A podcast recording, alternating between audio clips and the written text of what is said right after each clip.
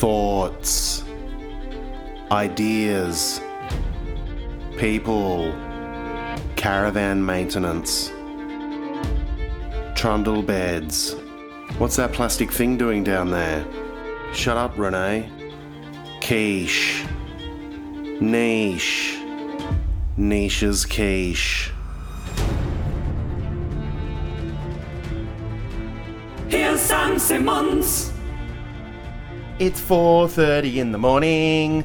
It's 4:30 in the morning, but it's the only time I get to talk in solace. I get to be alone at 4:30 with the thoughts in me mind without a child annoying me all day. Good morning. Good hi. I don't you, I don't know when you listen to this. You could be morning, uh, evening in the truck, um, at home doing the bloody bloody painting your patio or pergola or um, what's the other rotunda? Maybe you've got a rotunda and you need to do some rotunda repairs, and it's 3 a.m. I just uh, I heard something about on the radio the other day about a um, a 24 hour butcher, which uh, but it's like a self service butcher, and you go, who's bloody making themselves chops at 2 a.m. in the morning? But anyway. I hope you're good and you're feeling really good and everything's going nice for you. And if it's not, I hope uh, I can cheer you up this week. And hello, um, yeah, it's good to it's good to be it's good to be with you and in you inside your minds right now. And I genuinely mean that. I'm gonna be bloody. I'm gonna be brutal and frank. I've had a f- bit of. I've had a fucking rough uh, last month and a half. Oh my! And it's all started to finally. Fi- you probably would have heard it in my voice and in the last few podcasts. There's something going on with him. What's going on with him?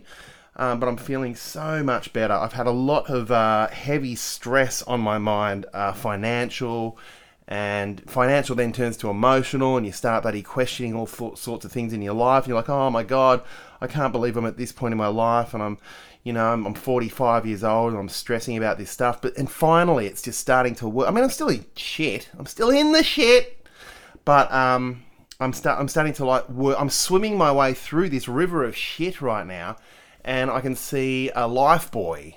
Um, that sounds a buoy. I'll say. I, I won't say a boy.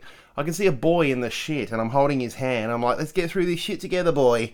Um, no, I'm I'm on the um, uh, I'm finally climbing up the banks of the side of shit river, which is such a relief. It's it's look, if you are in trouble and you've got issues going on in your life, whatever they be, uh, emotional, financial, bloody just.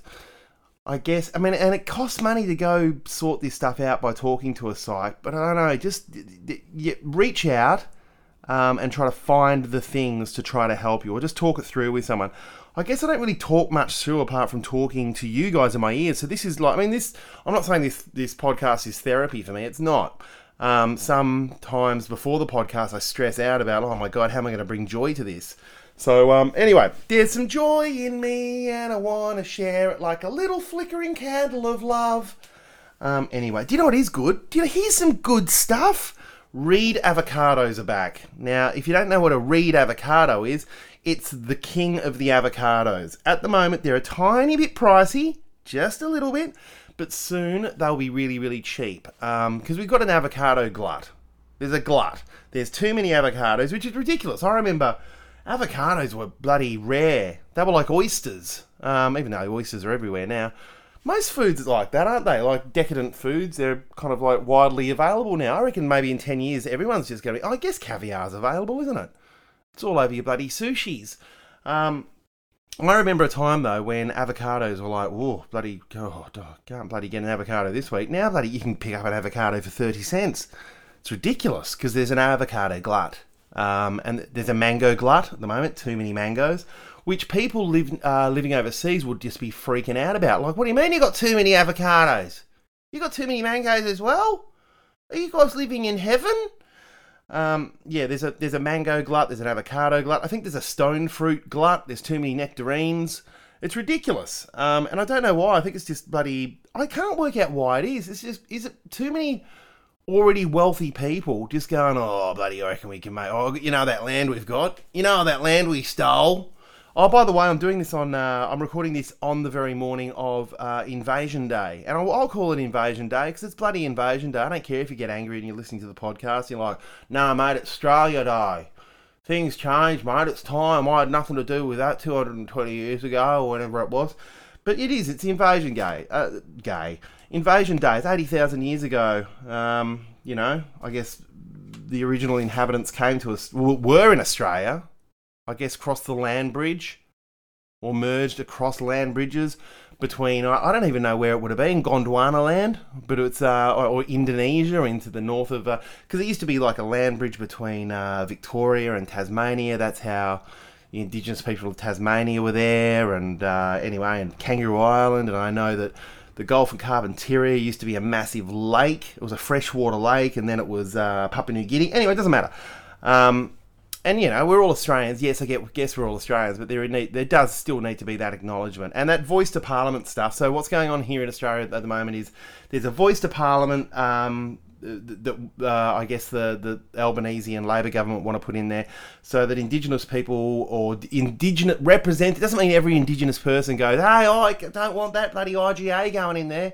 it means that you know representatives of that community can talk about stuff that's important to them about uh, what we do with our land and protocol and stuff and it, it makes complete sense they do it in new zealand um, it's not treaty which is probably what's actually needed but um, it's a good start and i know i mean I, i'm probably preach i'm preaching to the converted on this podcast for sure there'd be no one listening to this getting angry about it um, going, I'm not listening anymore, mate. He's bloody talking bullshit about the First Nations people. Uh, but anyway, look, hey, reed avocados are back. If you don't know what a reed avocado is, they are the king of avocados. So they're about the size of a large mango. They're round. They're quite round. Um, they're not like a normal, like a Hass avocado, which is pear shaped. They're more round. And I swear to you, you get a ripe one of those. Just wait for it to ripen. Don't get too eager. Like my uh, my wife is an absolute idiot with avocados. She's got no idea. She'll just hack into the side of an avocado that's not ripe and then just start like peeling it out with her fingers. And then I watched her mother. So my mother-in-law, she does the same thing. It's hereditary, like just weird. They've, they've got a strange thing. Um, my my partner and their family. I, I call them um, what do I call it? Intergenerational hands. They've all got the same way of using their hands to do things, um, and they they just use their hands wrong. Like if I was to pass coins to you, you'd hold out your hand with your palm side up. But my partner, she receives coins kind of like if you were receiving a, a biscuit, but you were going forward with your thumb underneath, like you were grabbing a kind of like if you're tooting a, a, horn on a bicycle, like. So do that action with thumb side down. That's how she'll re- receive coins. So say you're handing like a handful of coins, she'll receive it like that with thumb down. So she has to kind of grab out the coins instead, and I have to like turn her hand over and place the coins into the palm of her hand. Anyway, watching her uh, uh, like uh, hack into an avocado, it infuriates me. But I mean, that's um, that's what you do with your partner. Small things with your partners infuriate you. But anyway, so yes, Reed avocados. Give them a chance. give them a. What am I doing? Give them a chance, guys. Um, I don't reckon many people are eating them, and I've been across them for about three or four years now. And um, anyway, they are the absolute. Oh my god, they are the king of avocados. Um, I got a nice message during the week from Kate, who lives down the road. Which is this is sounding stalky now, Kate, and she was asking me about where to find. Um, the salad sandwich I was talking about last week, and I explained where it was. It's in Maroubra. It's a long way from where we live. But it reminded me that there's a great thing you can do with a banh mi. Um, and I did let her know this as well, but I'm letting you know too.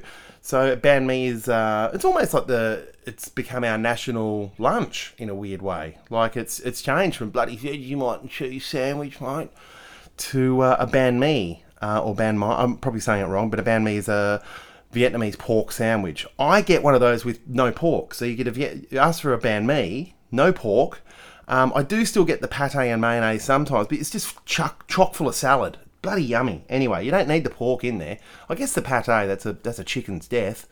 Um, but yeah, yeah, there's no there's no pig in there. Anyway, I've got issues with pig. I, I mean, I do like. Uh, I am I am partial to pork, and I shouldn't be, and I'd really love to get it out of my um my diet. But I reckon there'll, there'll probably be some bloody movement to guilt trip us even more that, that porks are an animal we shouldn't be eating because they're too intelligent. I get it, I get it, I get it, I get it. Um, they can't be that intelligent. They roll around in shit all day. Mind you, it might feel fun to roll around. If you were a pig and you were a person like, you'd be like a, a person of a lesser intelligent, just ro- intelligence, just rolling around in your own shit Which you know, who's to say that's not fun? That could be fun if you give it up on life. Why not just you know, take your clothes off, roll around in your own shit, um, just eat eat shit. Yeah, it sounds like an, an alcoholic. Anyway, um, if you that's what they are. Pigs, they're just bloody, they're just alcoholics, but without the alcohol. Um, anyway, I hope you're good. And I hope I've had a, um, I've had a, I've just had a great week. I've not, I mean, it wasn't great, great. I've just had a bigger, big relief with my week. Um, yeah, I've, I have been in such a financial hole because of, uh, you know, the lifestyle I've chosen and being an artist and traveling the world and uh, COVID happening and you you know, go to the States and spend all this money trying to build a career, and then COVID happens, and basically got myself in a huge hole. But I'm fine. Yeah, anyway, I'm finally getting my way out of it. So that's been the big, great, great uh, realization for me. I travelled to Wyong last week. Thank you to everybody in Wyong on the Central Coast for coming to the Wyong Arts House to see my stupid show. It was loose. It was a really, really loose show. It wasn't a themed show. It wasn't like a um, festival show that I put out there and um, my management were like, well, why don't you do a, you know, a version of your new show? And I was like, oh, look, it's not ready enough yet to, to do that. So I just basically cobbled together a whole lot of old stuff and new thoughts. And it was a lot of riffing with the riffing. God, I sound like a real pro here. I was riffing with the audience. Um, a lot of that stuff. And it was really, I loved it. It was really loose. It got really wrong at times. I went to some strange places mentioning George Pell. Um, and you could feel in the audience there were certain sections that were just like, oh, bloody, you can't say that, mate. You can't say that. Um, and I had some lovely interactions with uh, some people. I had some young guys there. They were really young, too young, I felt, to have known this much about my career, but they were all across. Oh, lovely people in the front row as well that were wearing t shirts that said Little Fuck Captain, which was a routine I did um, many years ago. Um, uh, I think at Comedy Up Late, which is an ABC thing. And anyway, that must have resonated. But yeah, I've, I've had a few people rock up to gigs wearing a T-shirt saying "Little Fuck Captain," which is fa- which was the joke was that um, I went to a trendy shop and I had a I, I had buyer's regret because I bought a shirt that said "Little Fuck Captain." Oh, by the way, this is funny. So, oh my god, this just happened yesterday. I was going to turn, I was going to try and turn this into a bit of stand up, but I don't know how because I think it's too similar to Little Fuck Captain. But um, I saw a guy walking. this is awesome. There's a guy walking down the street, like probably don't know, mid twenties. Seemed, you know, he looked happy, and he was wearing a T-shirt, and it wasn't working for a shop that was this product, but he was wearing a T-shirt that said "Pho," which is the Vietnamese soup, P H O. Some say "pho," but it's pronounced "pho," I believe. Anyway, so "pho," and it said "pho" on the front of it, and then it had a, you know, a picture of a bowl of pho. And I was like, oh, he must really love pho, which it would be. It wouldn't be, you know, he wasn't in an area where he's going to work uh, in a shop that says pho. It, it was like an ironic shirt that said pho, even though there's no irony in pho. It's the greatest soup on the planet. Anyway, so I playfully just wound down my window and I went, yeah, man, pho. And he and he looked at me and he said, fuck off. I mean, I know the joke would be fuck off, but what, you know, I mean, if he was wearing a footy team shirt or a Guernsey that said, you know, it was the Rabbitohs, and I went, yeah, Rabbitohs, he would have cheered back at me. Like, why can't I cheer for you and the soup you love? I love that soup too, mate. Anyway, that's very funny. Um, yeah, that was just yesterday at about oh nine in the morning, uh, with my daughter, my infant daughter in the back of the car. But anyway, it doesn't matter. Uh, yes, these kids at the gig who were lovely. Um, yeah, they, they just seemed young twenties, but they were talking about stuff from so long ago. They were talking about being me being on Triple J TV, which was many years ago, but I guess that was kids' television. They would have been, I reckon, seven or eight years old watching that and absorbing it. Sheesh. Anyway, they were lovely. One of the boys I brought on stage, I can't remember his name. Was it Renee? Julian? Yanni? Uh, Yasus? I don't know. He had some some name that. Did, uh, anyway, I've forgotten. Um, but he was the wrong person to bring on stage. He was lovely, but he was the wrong person to bring on stage because he got into it too much and was overacting. Which, you know, I'm being an asshole here saying this, but I used to have a great um, detector for bringing certain people up from the audience who just didn't want to be there. That's that's the vibe. They're the people I want on stage because they're like, oh, please don't make me do this. Bring them up on stage, fantastic, because there's awkwardness. But this guy was a little bit too into it, which I'm not denigrating you for. Good on you. You got into it, which is wonderful. Um, but it's better when people don't get into it. Okay, it's funnier. That's all there is to it. If uh, because it, it then negates the funny. If you've got two guys overacting on stage, including me, that uh, crea- creates a vacuum of unfunny. But anyway, that's not his fault. He was a lovely guy. We got a lovely photo after the show, and I actually rewarded them with um, a prop, my prop medal. So you can bloody trophy them, bloody do whatever you want with them. Um, it's not like you know it's a big thing to get it from me, but uh, anyway, so yeah, Wyong was was interesting. Now here's the thing. This is now I don't think this is going to get back to the people who I'm go, about to rip on. Um, because there's no way they'd be listening to this podcast. I don't know how it would get back to them, but I had some people in the audience that I had uh, given some complimentary tickets to. Now, I'm going to say this right now eight complimentary tickets to someone who's involved vicariously in my life. Now, this is interesting because I drove, I, I was going to catch a train to Wyong from Sydney, um, which is, you know, a, you know, almost a couple of hours drive. Um, and it was rainy night, um, but I drove up um, so got there, did the gig, and then after the gig, all I really wanted to do was I, I want to go home. I'm not drinking. Normally after a gig, I want to have a drink because you know your adrenaline's high. But I'm like, nah, I don't need to drink anymore. So I'm being really, really good this year. Rah, rah. So I got the uh, was uh, driving myself home, but before I left, I had to, of course, go and say, hey. Out to the people I knew, um, thank you for coming to the gig, all that type of stuff. Anyway, I went out there. It was the weirdest vibe. All the people who'd paid for tickets to the show that hung around, amazing coming up to me. Thanks so much. We had a great time taking photos. Oh, how are you? What are you doing? Oh, you're lovely. Met some really, really genuinely lovely people after the show. And they're the people I, sorry, the two people I knew were looking at me like I'd uh, like I'd done something, and I assume it might have been something I'd said during the gig, not about them at all. I think maybe some content within um, my um, hour and a half. I think the show went for but there was something in there that must have embarrassed them in front of their friends. I'm just, maybe I'm thinking way too much. The thing is, okay, the people I got the tickets for, they sent me a message saying, oh, thanks for the tickets, we really enjoyed the show. But when I got to the table to meet everyone else, they're all looking at me like, and I know them, that I'm odd and my show's weird, but they're all looking at me like I've, I've, I've just, I've stuck my finger in the side of their mind and fucking molested them. They looked at me like, oh my god, the freak's coming over. Not one of them said, hey, thanks for the gig. Not even that, not even a pretend, oh, I really enjoy, just nothing. Just weird looking at me and just shuffling around and eyes looking down at the table. What the? F-? It's like my dick was hanging out at the table. Like I'm like, hey, how you going? And my scrotum is like rubbing against the side of their um, glass of beer.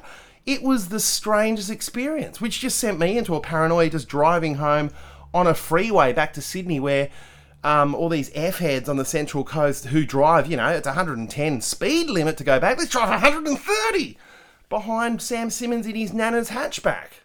Anyway, it was a strange way to end the gig, and I know this is not going to get back to them, but fucking hell, show a bit of bloody, show, just show a little bit of love. Oh, fake it, just fake it. It's the way the world should. I do it every day. I wake up and I'm in a bad mood. I will fake it. If I go to a coffee shop and I see someone, hi, how are you? Even though on the inside I'm like, I'm fucked. Um, I will do that because then you'll trick your brain and your synapses into feeling a little bit of joy in your life. What a weird fucking time that was. Anyway, that's um, it's probably not the only rant I've got this week, but it's a rant enough. All right, I'm going to play something now. I think. Ah, all right, I'm going to do the history of maths here. I've not heard this one yet. I'm just going to drop it in. We'll see what it sounds like at the end of it. All right, see you in a second. The Sam Simmons Experience. Maths. I love maths. I just love it. Like, I could just recite pi forever. Three decimal one four one five nine two six five three five eight nine seven nine three two three eight four six two six four three three eight. three, Maths was two, invented back in caveman days in zero, two, 14,737 BC when John Maths had an argument with Garth, a fruit merchant from the tundra, as to how many grapes belong in a bunch. Wait a minute, I've only got 27 grapes. Are you trying to rip me off? No, John. Look, there's no specific number of grapes per bunch. What do you mean? Well, it's a random number. But I only got 27. Yeah, but it could be 23. It doesn't matter, it's completely random. But that's not random at all. Now, Anal Penguin 76, that's a random number. Fair enough, John Maths. Yes. Maths. You may have heard of a maths problem, like when you don't have enough money to buy the stuff you want to need. Twenty nine ninety five. Thanks. But I've only got 50 cents. That's a maths problem. Here's another example of a maths problem. Timmy is travelling on a train at a speed of 76 kilometres an hour. He's travelling to Warburton, which is 45 kilometres from whence he started. Suddenly, a rare and endangered sheep wanders onto the track, dislodging the train from its path. It's a horrible scene. One man sitting in seat 36D on the train has had his laptop pin an elderly retiree to his seat behind him in seat 37D. The elderly retiree was once a keen potter, but not anymore, because now he's part laptop. In seat 12B, a Spanish lady is crying out for help, but no one speaks Spanish, so she's largely ignored. Me lesionó la cabeza en un accidente de tren. So, if the train sits 45 rows and 5 seats across marked A, B, C, D, and E, how many seats are on the train? 225? Did you answer 225 seats on the train? Sí. Then you'd be correct. And that's maths. Sam Simmons.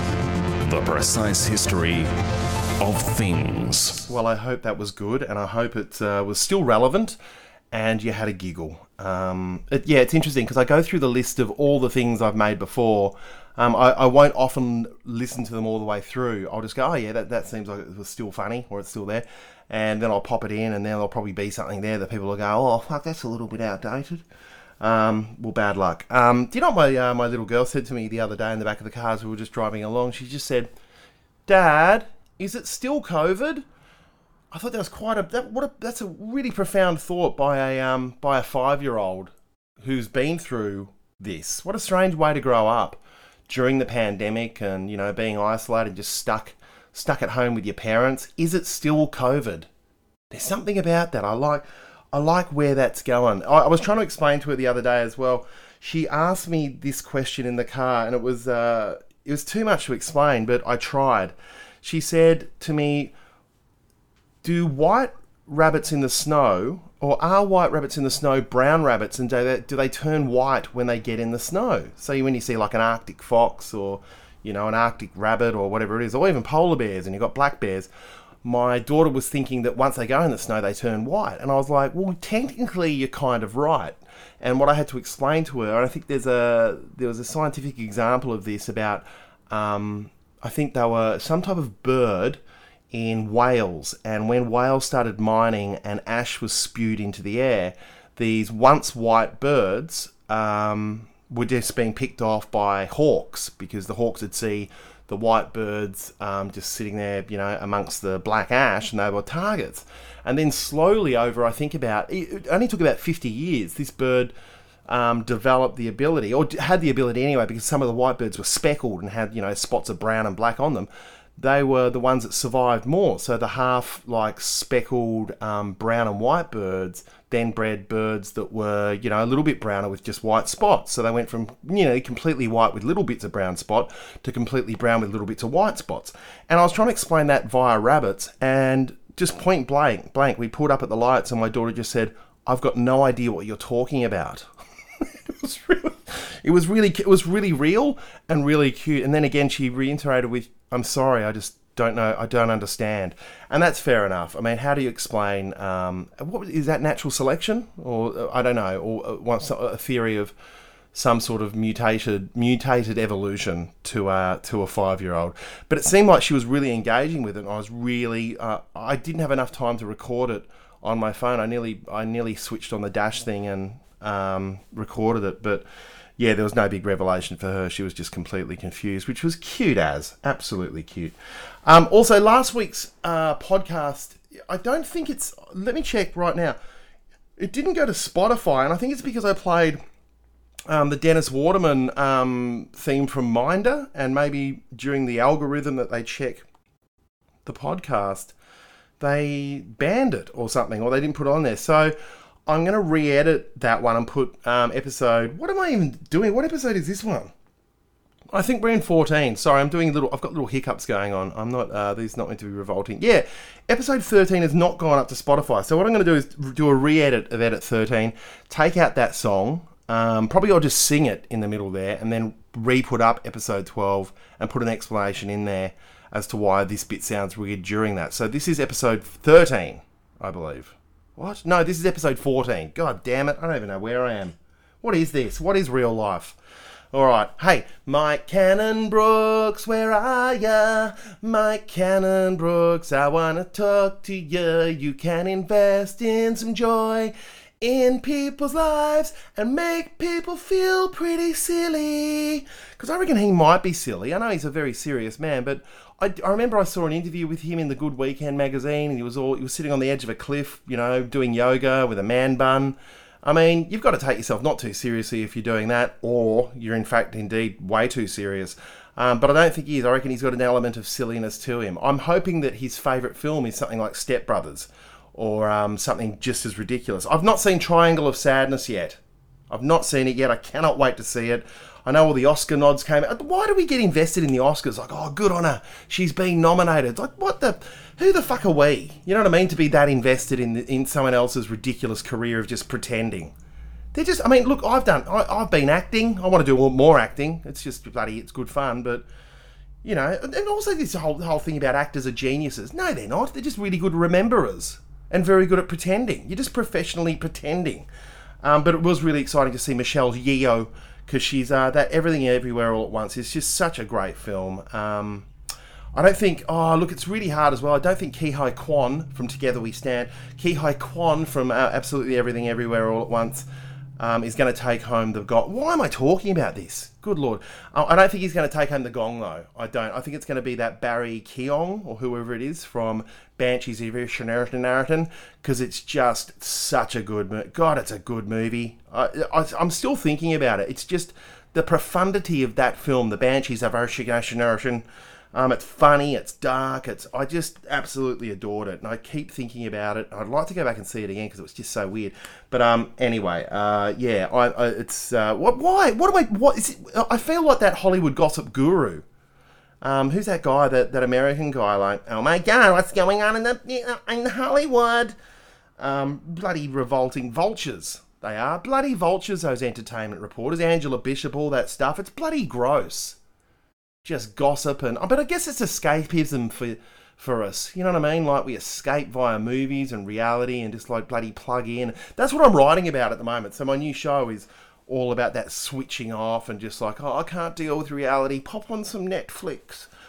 Um, oh, put a tablet in me and bloody, I'll just watch Netflix. I'm going to listen to some brown noise. Um, I'm trying to write all about that at the moment. It is just distraction. It's distraction from your real life. I reckon a massive power blackout has to happen. Actually, don't do that. That'd be like that. Um, what's that? I watched. I mean, it's another thing that I watched. I watched something the other night, uh, like apocalyptic about mushrooms. Um, the Last of Us, I think it is. Uh, it's based on a computer game, which is what you're making bloody TV shows out of bloody and movies out of computer games now. It's actually quite good, but um, anyway, it's about the, zo- the zombie apocalypse via fungus, which uh, could be the science behind it is actually quite real. Um, anyway, I mean, it's not going to happen, um, but you never know. We didn't think COVID had happened. That's via a bloody was it an armadillo? No, it was a, pa- a pangolin, a pangolin and a bat. So a pangolin bloody a pangolin did a shit on a bat, and then someone ate a bat or vice versa. I don't know. Um, we all eat a lot of mushroom. I love mushrooms. Bloody mushrooms are good stuff, guys. Um, what am I talking about now? Yeah, that's all right. Mike Cannon Brookes. So um, get involved, buddy. Get involved, Mike Cannon Brookes. Brookes. Uh, what am I going to play for you now? Um, oh, this is this is cute. This is really. Oh, this is really cute. This is uh, this is when you really think about this one, or listen to this one there is something um, metaphorically large about the thought. It's called bus stop. Let's go. Hi, Patricia. What are you doing at the bus stop? I'm waiting for the bus to stop. Yeah, I, I know what you mean. What? A Bus. And? It stops at the bus stop. Yeah, I, I know. I'm at the bus stop waiting for the bus to stop. Yeah, I don't really understand buses anyway. I mean, you get on the bus, then you just have to get off again anyway. I mean, why get on in the first place on the bus? Well, to go to the place you need to get to. But what if you only need to get on the bus to be on the bus? Why would you just get on a bus? To be on a bus. Yeah, but the point of the bus is to take you to the place where you want to go to. No, the point of a bus is at the front of the bus so you can stab hunt finches while the bus driver drives. Bus drivers don't hunt finches. Well, what do you think bus drivers eat to maintain sustenance for long bus driving journeys? Yum cha. Yum cha. Yum, cha. Yum Chat. Chat. Sometimes, Sometimes MMA, they MMA, mate, they a can really get nice a really place nice place, Street on the way. Street. Can you You- stop you stop. copying You- me? me. Can you stop? Stop. Sam, Sam. Sam, an Simmons is an idiot. idiot. Oh, Stop. Stop. Stop. Stop. Freak. Freak. Oh. Hey, look, it's the new music that's Triple J Funk Trust Radio Bus. Mix Up Club. It's not house, it's Northern Italio Finch core. Oh my god, Sam! Get on the freaking bus! Yeah, you'd like that, wouldn't you? On the bus, Sam Simmons. Attention, whoever you are. Top This shelf. channel is reserved for emergency calls only. I reckon old people are like that, um, just getting on the bus. They just get on the bus to get on the bus. They get on the bus to sit on the bus, to interact. They whiz around. They see people, good people watching. Sad, isn't it? It's sad how we are with our um, elderly, and I think that's in a Western society more so, where you know you just leave them alone in the nursing home, or just leave them alone, pretty much. And I know that you know there's shows like Old People's Home for teenagers and young people going into old people, but it doesn't really happen in real life. We watch it and go, oh yeah, that's how it should be, but we don't. Ch-. And I'm not changing it. I should get out there and I'm nearly an old person, old old person. But yeah, you know when you, you go to Coles and you see that um, that old duck, that lovely old lady, she's all done up. She's got her lipstick on, and she, you know, you can tell she was glamorous back in the day, and she's just swanning around Coles or just sitting on the courtesy bench next to the guide dog donation statuette, and she's all dolled up. All those beautiful old men that wear a tie and still go to Coles, and you think, oh, oh God bless you. Though I guess they're bloody, uh, they're just travelling on the bus for the sake of getting on the bus, which uh, it's bloody, it's just, it's all sweet and sad. Uh, uh, speaking of sad, um, I mean, this is not sad, but it's just a. I've got a dear friend who um, has a doggy, and the doggy's not dead yet, but the doggy gonna die. Dog die. Dog dog will die. Um, and you know they're, spending money to keep the dog alive, but the vet's like, you know, you're gonna have to prepare yourself for this kind of thing. And I guess I, I the advice I had for them was, you know, especially you know because I my days working in zoos and working with animals and you know, I guess putting animals out of their misery and euthanasia and stuff like that. And I've I've seen a lot. It's it's sad, but it's um, you know really necessary. There's a dignity to it, and um, yeah, the, the, what's interesting and intense about pet grief and losing a pet is. I don't think people give it enough weight because it really can affect people a lot more so than even um, a human death. And stay with me here. You know what I'm saying is that, you know, when you see uh, when you, when Uncle Rowan dies, and you're like, I mean, Uncle Rowan would have been really close to someone, a few people that really loved Uncle Rowan, but it doesn't matter even if if it's your you know your parents or um, someone really close to you. That you still got memories where you're like, oh yeah, but Uncle Rowan was a bit of a dickhead, or you know, yeah, how do I say this? Um, you know, Auntie Pam was a cunt. And you have, you have, you still have memories like, and you go, I love this person. And some people are just purely joy. Um, like they're like human Labradors, just full of love but they're few and far between. Humans are a lot more complex than animals.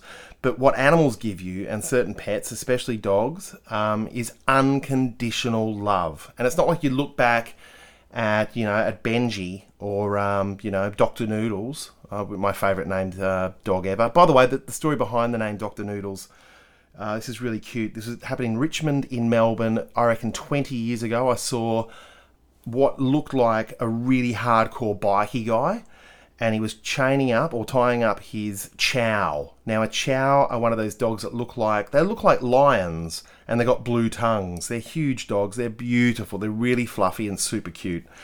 Um, look up if you, you, think that sounds like a made up dog. It's not. Um, look up a picture of a chow, and he was chaining up. He was tying up his chow to a pole to go inside a shop or whatever.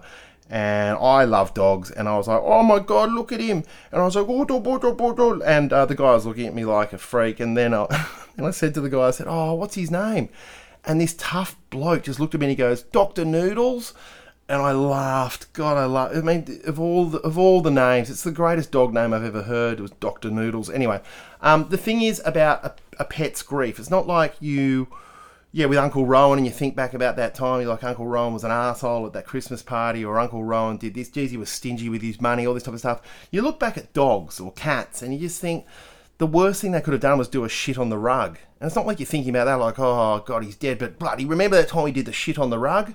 Remember that time he vomited, bloody Mr. Miyagi vomited a rat? It's not you're thinking about that, just thinking about the bad things. So the, the pet grief is so hard because the love that comes at you from these animals. They just want to see you. And I know, you know, there's the cynics out there that don't understand animals. My partner does not get animals at all. Um, and people say that's a red flag. It's not. She's she's gorgeous. She's more like a Labrador than I am, that's for sure. And in, in a good way, just in terms of unconditional love.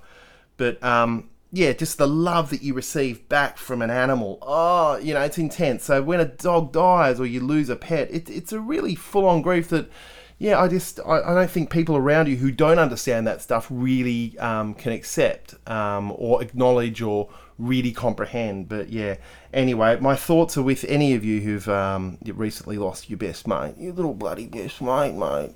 Bloody not right. hey, um, how do I? Look, this is going to be a hard one um, to explain this. How do you? How do you kind of give someone this is yeah this I don't know whether I could get in trouble for this. I don't think the person's going to listen to this. But how do you how do you let someone know that you think they're going mad? Like really you're on the edge and there's something about something's about to snap inside of you. How do I say it to you without offending you and letting you spiral? Or who do you contact if you can see someone in a free fall and you're like, oh my god, these are all the warning signs of something not right. I, I don't know what to do because I have a person in my life and I can see what's going on. And I'm talking about this person talking about coincidences and paranoia to the point where they are talking about that they think that people are talking about them on phones that they don't know in public and hiding behind hedges and looking at them and asking them questions that they think are only personally relevant to them. But even if I looked at it objectively, which I have, they're pretty normal questions. Um, and the word coincidence keeps coming up. There's too many coincidences, and they think they're being followed, and there's a big, big, bigger picture to this. And this person is not like, you know, um, working within the government or has any reason to be followed by anyone. There's nothing there it just seems like it's the beginning of a mind on the verge of an implosion. What do you do? Because, I mean, I, am sure I'm not being, um, how do I say this?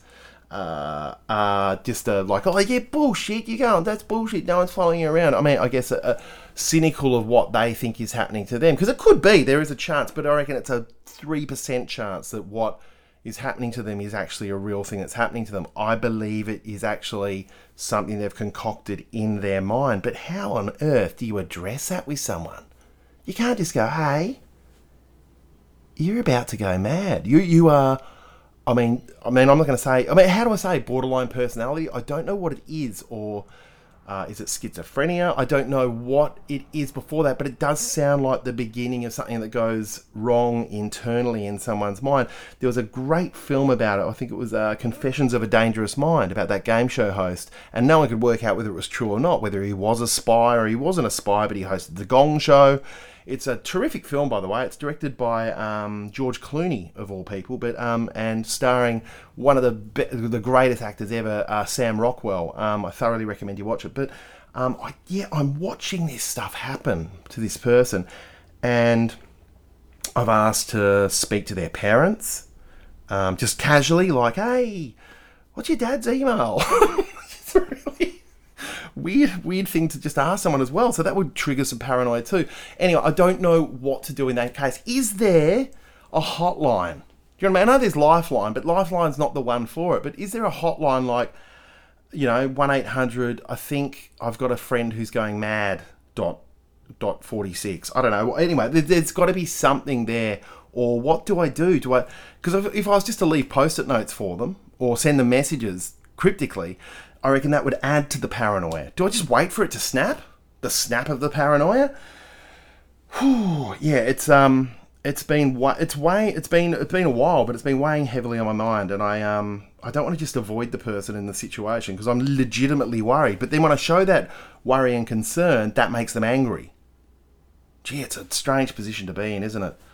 This is a bloody heavy. This is a heavy podcast this week, episode 14. I think I found my groove with this. I think finally um, I've found what this podcast is. It's just my internal paranoia then fed to you into your ear holes. Then you think about your paranoia and go, yeah, the world is fucked. Um, are people getting angrier? Are the streets angrier? I mean, I know there's a, re- without a doubt, there's a recession. People are poor. By the way, Patreon people, thank you, thank you, thank you, thank you, thank you, thank you. It really, look, it's, you know, I haven't got a lot of patriots. Patreons? Patrons. What? Anyway, patrons. Um, but th- it's enough just to help with certain things in my life financially, which is really, really so nice. And you know, it, if you, oh, it doesn't matter. I, am sick of spruiking. I, am not sick of spruiking. I just feel really kind of like a yucky person spruiking um, Patreon, but it's it is very beneficial. And if you can afford three dollars a month, which is half a coffee, that's really nice of you. Um, it, and it really is genuinely. I just yeah, and yeah, occasionally I'll send just private messages to my patrons and thank them, thank them. And I try to upload some videos there, but on the platform for Patreon, they make you link to Vimeo, and then they make you they charge you bloody sixteen dollars a month to put things on Vimeo. And I was like, oh, for God's sake, why is everything? I mean, I know that I'm I'm not charged. This podcast is free. It's only if you want to um, contribute on Patreon. Uh, but everything, bloody everything, you got to bloody digitally. There's got to be ways around this stuff. Free stuff, little bloody just can't I just get on the internet and do something for free? That sounds right. That sounds like how you get into trouble. But do you know what I mean? Like anyway, everyone's there with their fucking hand out. I know I've got my hand out, but I'm bloody, you know, I'm an artist. A bloody poor artist struggling during a recession. I'm not Hughesy. I'm not bloody Jimmy Carr. All right. I'm not bloody uh, Dave Chappelle. But you never know. I might have my I might have my breakthrough, guys. My new show might be the show. It's gonna be. It's oh my god, the amount of effort I've put into this show. It's insane, and it's multimedia as fuck. There's big screens and all this shit. I've used all this stock footage. It's insanity. Um, anyway, it's my mind in a show. Just vomit. It's my mind regurgitated on stage, and I cannot wait. Uh, by the way, Perth's on sale. Come to Perth, June 17. Um, and where else am I going? So, of course, Melbourne is selling out fast. Get into Melbourne quick. And Adelaide. Doesn't matter, I'm there for two weeks. Uh, it'd be good if you did book tickets because then you'll be assured to get in. Friday, Saturdays will completely sell out. So, if you want to go out on a Friday, sorry, hiccup, a Friday, Saturday, oh, another hiccup. Um, do uh, do book because they will sell out because people love going out on a Friday, Saturday, which I get. You know, Wednesday night's hard to go out you got stuff to do. There's school kids and shit. Um, you know, but bloody, they're the days to go out. The funniest shows I ever do, Thursday nights. I don't know why. Thursdays and Sunday nights are my best shows. I don't know why. Friday, Saturday, there's always a little bit too much expectation in the audience. Um, you've always got a few people in there that just aren't quite sure, and they're just like, "Ah, oh, it's fucking, it's my Friday night, mate. This better be the best thing I've ever seen in my life because I'm giving you my Friday." And I understand that pressure. I'm an entertainer. I'm there to give you a product. My product is laughter. So um, yeah, there is there is there's definitely pressure on a Friday, Saturday night. But yeah, Thursday, Sundays, my best shows. Uh, Wednesdays are always weird because people are just like, oh fuck, it's Wednesday. And uh, Tuesday nights, I don't even know why the fuck you're going out. I don't know why I have to put on sh- shows on a Tuesday night. Um, they're always uh, loosey goosey, and you never know what's going to happen. That's and Monday nights, I just refuse. Anyway, um, that's it. Doesn't matter. Perth, Melbourne, Adelaide on sale, and I did to people in the UK, and I know there's a lot of you listening. Um, I am going to be there at some point this year. I don't give a shit. I'm going to get there. Um, I don't. I don't know how, but we're going to get there. Um, the cost of flights at the moment overseas are ridiculous. So we'll look and see. Maybe there's a promoter listing that will go, all right, I'll bring you over, mate. Oh, bloody bring you over.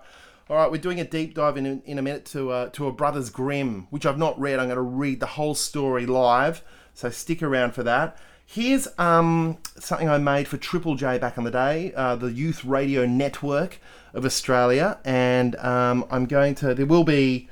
Look, it will mention Triple J in there because there's no point editing around it, and it was me doing a fake mic break between songs and I go internally mad in my head and get paranoid. So I hope you enjoy this. Good afternoon. You're listening to Sam Simmons on Triple J, filling in for Scott Dooley. Poor Skog Do, as he has a little bit of a think about his life. Hey, uh, keep listening in because you've got the chance to win a Triple J prize pack. I think it's a bum bag. There might be a, I think there's a, a Richard just, Kingsmill sock. I'm fooling myself. fact, I'm fooling. So, um, everyone else. yeah, I mean, keep listening all I'm really thinking about is great ultra stuff fill. coming. Just gonna get ultra fill out of my mind. Ultra fill. Ultra Phil. Ultra Phil, he works at the bank. Ultra Phil, help your dad get a bank loan. Ultra Phil has a ballpoint pen. Ultra Phil, I want to wear that dad at the beach, on a train, in a shop. I want to wear that dad. On a bike, at the zoo, making soup. I want to wear that dad. The. Sam Simmons Experience.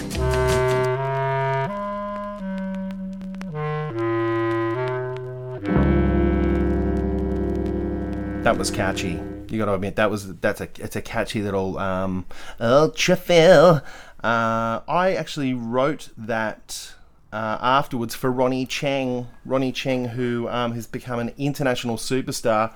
Um, uh, you know, and I'm bloody happy for him. Bloody, it's fine. It's fine that I saw him doing like one of his first gigs, and I was like, that guy's pretty funny. And you know, I tried to take him under my, actually put him into one of my shows. He was he had a cameo. Ronny Chieng, international um, superstar. He's on the Daily Show.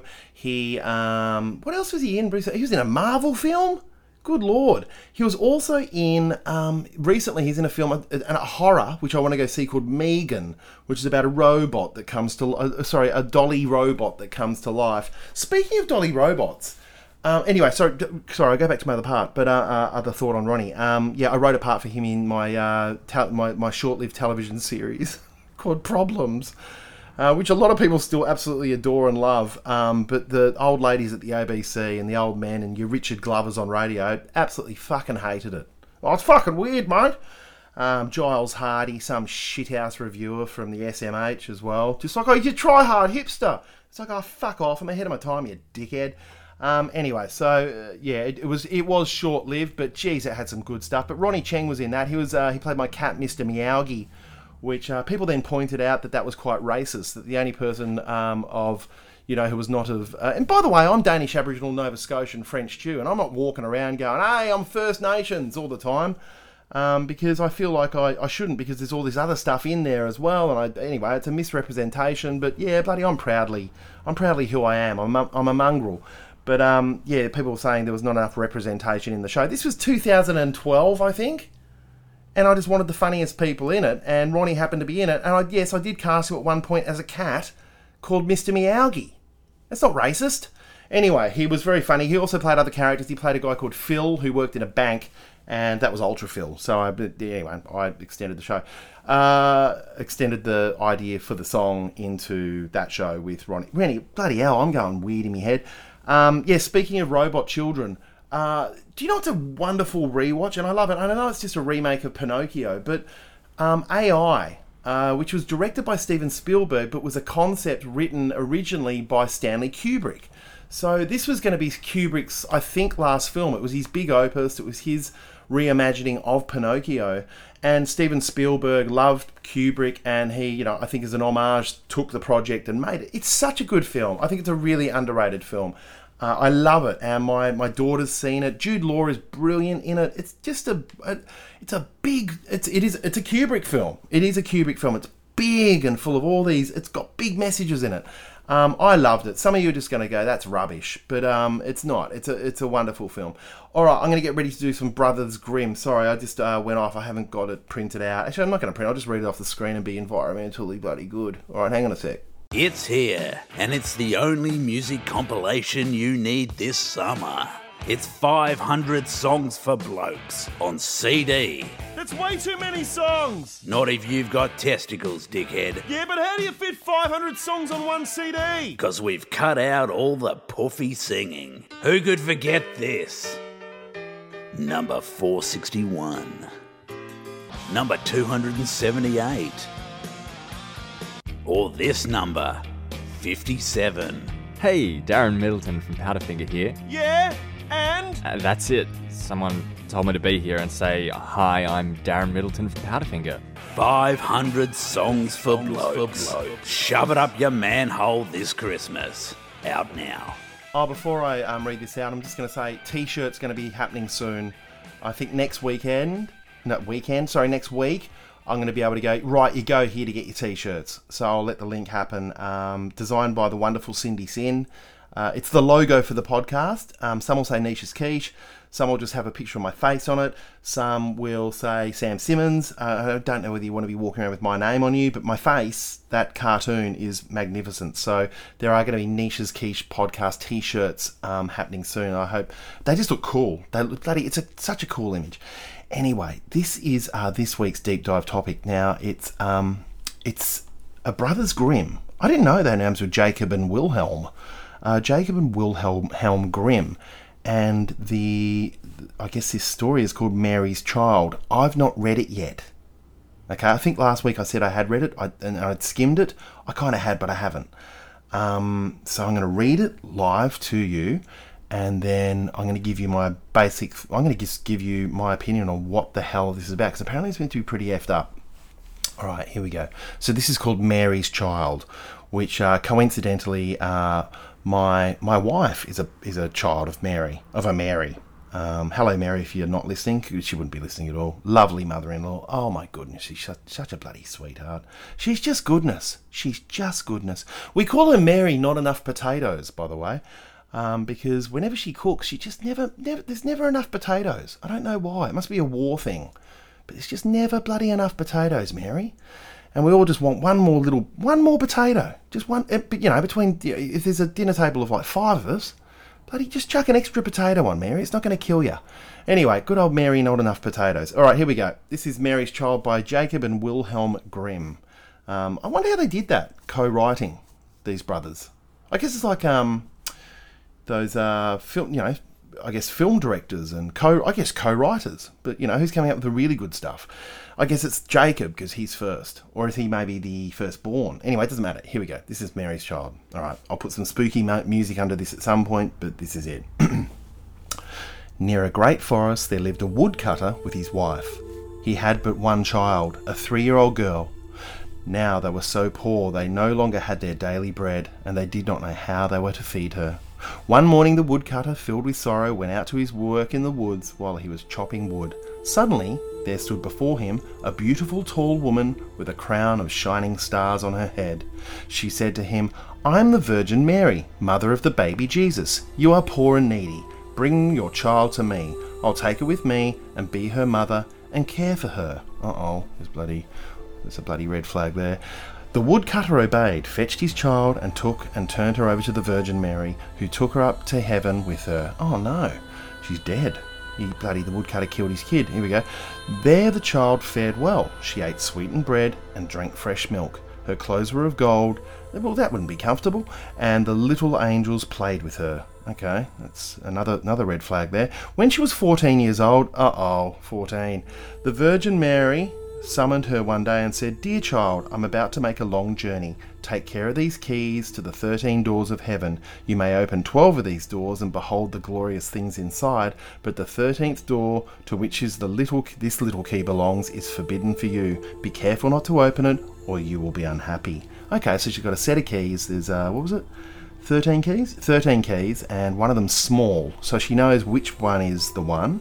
Let's have a look here. You maybe the thirteenth door with little key. So she's to which this little key belongs. So she's shown her the key. She knows the key is there. All right. She knows the key opens up the bad door. All right. Okay, I reckon that's going to be a metaphor for virginity or something. Anyway, so the girl promised to be obedient, and when the Virgin Mary was gone, she began to examine the dwellings of the kingdom of heaven. Each day she opened one of them until she had all twelve had been to all twelve. An apostle, surrounded by great brilliance, sat in each one. She rejoiced in the magnificence and splendour, and the little angels who always accompanied her, uh, accompanied it's a hard word to say, rejoiced with her. Now only the forbidden door uh, remained. Uh oh the virginity door, I reckon it is, and she felt a great sense of desire to know what was hidden behind it. She said to the little angels, I will not open it all the way, Ooh, nor will I go inside, but I'll only unlock it so I can just see through a little crack. Oh no, said the little angels, that would be a sin. Oh my god, this is definitely a metaphor for your virginity. Alright, here we go. Um, oh no, said the little angels, that would be a sin. The Virgin Mary has forbidden it, and it might easily lead to unhappiness for you. Oh, bullshit. Alright, this is some sanctimonious religious shit here, I reckon. To that she said nothing, but the desire in her heart was not stilled. To the contrary, it gnawed away, tormenting her and would give her no rest. Just have a wank. Just have a wank, okay? You don't need to open the door. Anyway, right. Then one day the angels had all gone out, and she thought, I'm entirely alone now. It's time to have a wank. No, I could peek in. If I do, no one will ever know. it is. It is. This is a bloody. This is a Brothers Grimm story about masturbation. I. I I mean, I hope it is because that's where my mind's going with this. She sought out the key, and as soon as she had it in her hand, this is great. She put it into the lock as well, and as soon as it was in the lock, she turned it around. Oh, this is great. The door sprang open. Oh, my flower. Um, this is great. The door sprang open, and there she saw the Trinity sitting in fire and brilliance. She stayed there a little while, uh, looking at everything in amazement, and then she put her finger a little way into the brilliance, and her finger turned entirely golden. Oh my god, this is brilliant. Oh, Jesus. Uh, immediately, a great fear fell upon her. She slammed the door shut and ran away. Ah, it felt good, didn't it? You, you bloody. You were mucking around downstairs. You were having a, you know, you were almost having a wank, and it felt good. And then you had shame. All right, this is Catholicism. All right, uh, the fear did not go away. The fear. You mean the lust. Do what she may, her heart pounded f- uh, furiously forth and would not become still. The gold remained on her finger as well and would not come off no matter how much she washed it and rubbed. Oh, this is wonderful. Not long afterward, the Virgin Mary returned from her journey. She summoned the girl and asked her to return the keys of heaven. When the girl gave uh, the ring of keys to her, the Virgin looked into her eyes and said, Have you not opened the thirteenth door as well? No, she replied. Then the Virgin Mary laid her hand on the girl's heart. She felt how it pounded and pounded, and as she saw, uh, and saw well that she had disobeyed, disobeyed her order, and had opened the door. Then she said further, "You did not do it for sure." No, said the girl a second time. Then the Virgin noticed the finger had turned golden from having touched the heavenly fire, and knew well that the girl had sinned. And she said a third time, Have you not done it? No, said the girl a third time. Then the Virgin Mary said, You have not obeyed me, and you have lied as well. You are no longer worthy to be in heaven. Oh, bullshit. She was just bloody. She was curious. She was exploring. She had a little bit of a wank. Um, then the girl sank into a deep sleep. Oh, okay. And when she awoke, she lay below on earth. Okay, so she wasn't dead. That's all right. They put her back on earth in the middle of the wilderness. So there she was alone in the middle of the wilderness, uh, a 14 year old girl who was just exploring her own sexuality. She wanted to cry out, but she could not bring forth a sound. She jumped up and wanted to run away, but whenever she turned, she was held back by thick, thorny hedges, which she could not break through. In the wilderness where she was imprisoned, there stood an old hollow tree. She would have, uh, it would have to serve her as her home, so she had to climb in the tree. So she crept inside of it when night came and slept there and when it stormed and rained, she found shelter inside it. But it was a miserable life. Oh, God, come on. Um, she cried bitterly when she thought about how beautiful it had been in heaven and how the angels had played with her. Uh, roots and wild berries were her only food, which she looked for as far as she could go within the thorns, Rara. In the fall, she gathered the fallen nuts and leaves and carried them into the opening of the tree. The nuts were her food during winter, and when the snow and ice came, she crept under the leaves like a poor little animal so that she would not freeze. All because she had a wank. This is ridiculous. I mean, also, she was abducted by her parents. Imagine that. Imagine just someone came along and said, All right, I'm going to take your kid now. Right, up you go, don't wank. Um, before long, her clothes were ripped to shreds, and one piece of them uh, fell off after another. When the sun shone warmly again, she went outside and sat out the front of the tree. Her long hair covered her on all sides like a cloak. Thus she sat year after year, feeling the world's misery and pain. This is awful. One day, when the trees were once again a fresh green, the king of the country was hunting in the woods. He followed a deer that had fled into the thicket that surrounded this part of the this part of the woods. Getting off his horse, he tore through the brush aside. He tore the brush aside and cut himself a path with his sword. When he had at last forced his way through, he saw a wonderfully beautiful girl sitting under the tree, covered entirely entirely with golden hair down to her toes. This is getting weird now. Alright, filled with amazement, he stood still and looked at her and spoke to her, saying, Who are you? Why are you sitting here in the wilderness? She gave no answer, for she could not open her mouth. The king continued, Will you go with me to my castle? This is now getting into some other weird shit. Here we go. To this she nodded her little head. What? I mean, oh, sorry, her head a little. I was just wondering why she had a little head, but it's not. She just nodded her head a little. The king took her into his arms and lifted. Oh, for fuck's sake, this is all that bloody saviour, bloody. He's, he's come to save you. Um, lifted her onto his horse and rode her home. Uh, home with her. Arriving at the royal castle, he had her dressed in beautiful clothing and gave her an abundance of everything.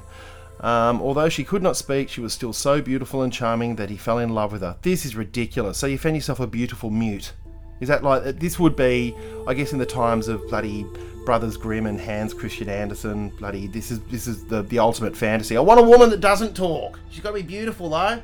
She's not talking back.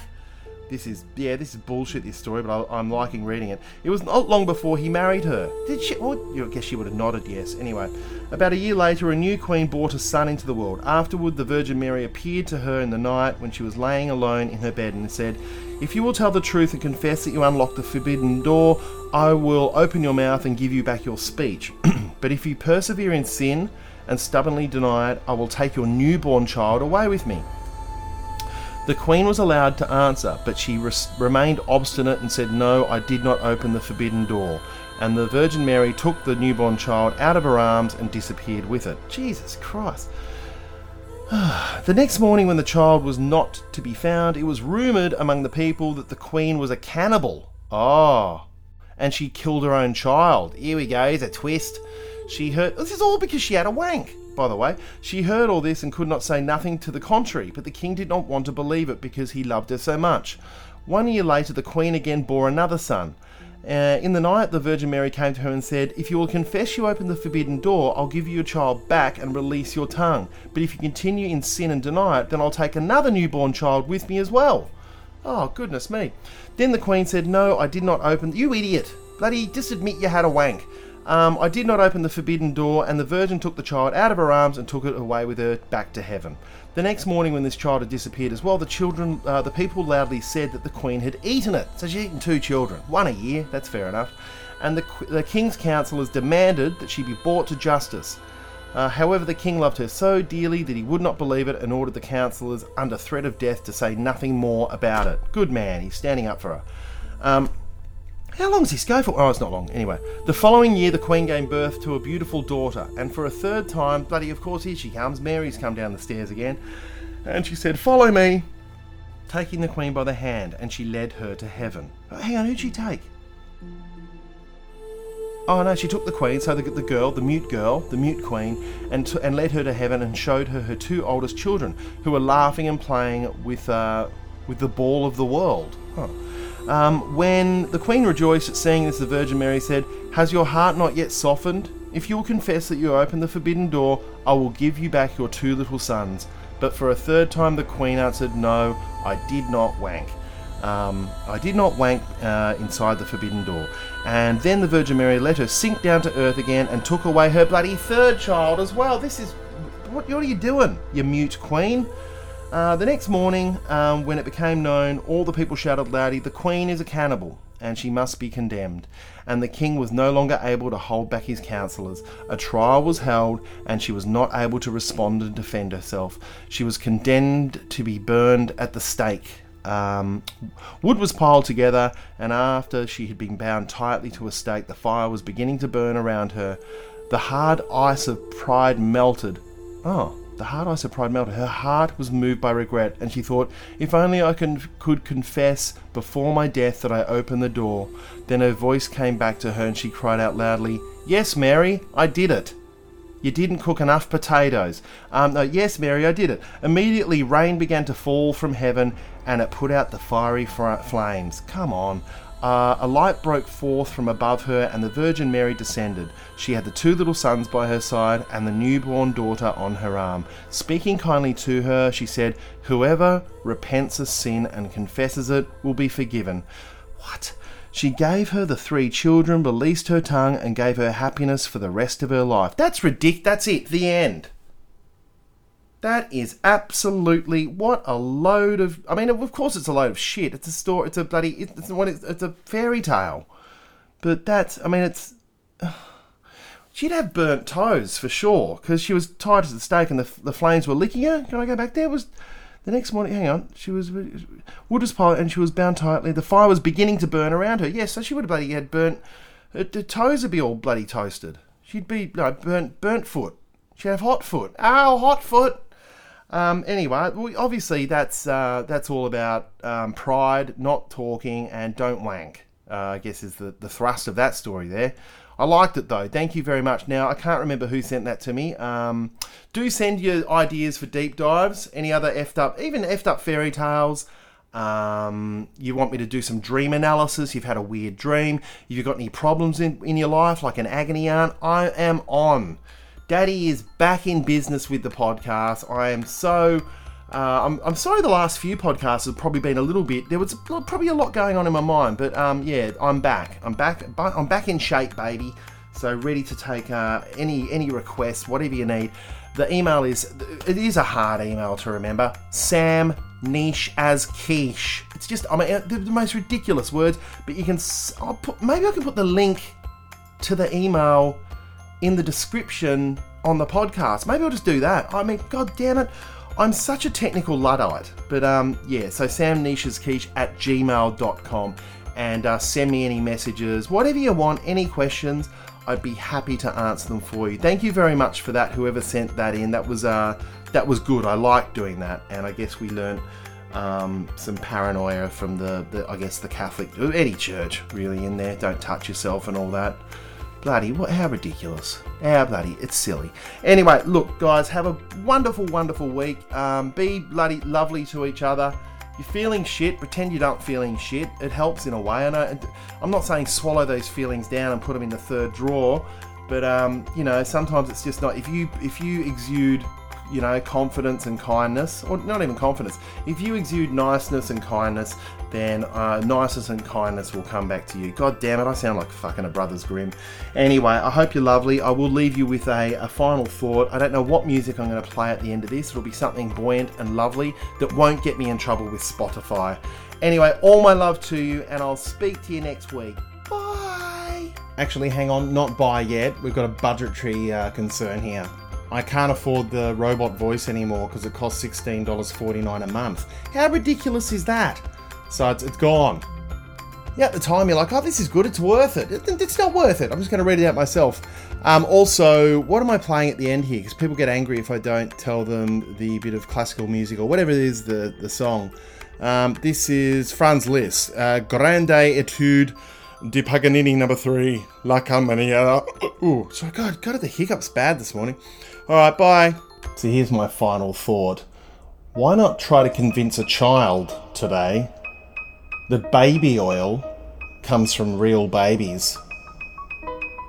Nice one.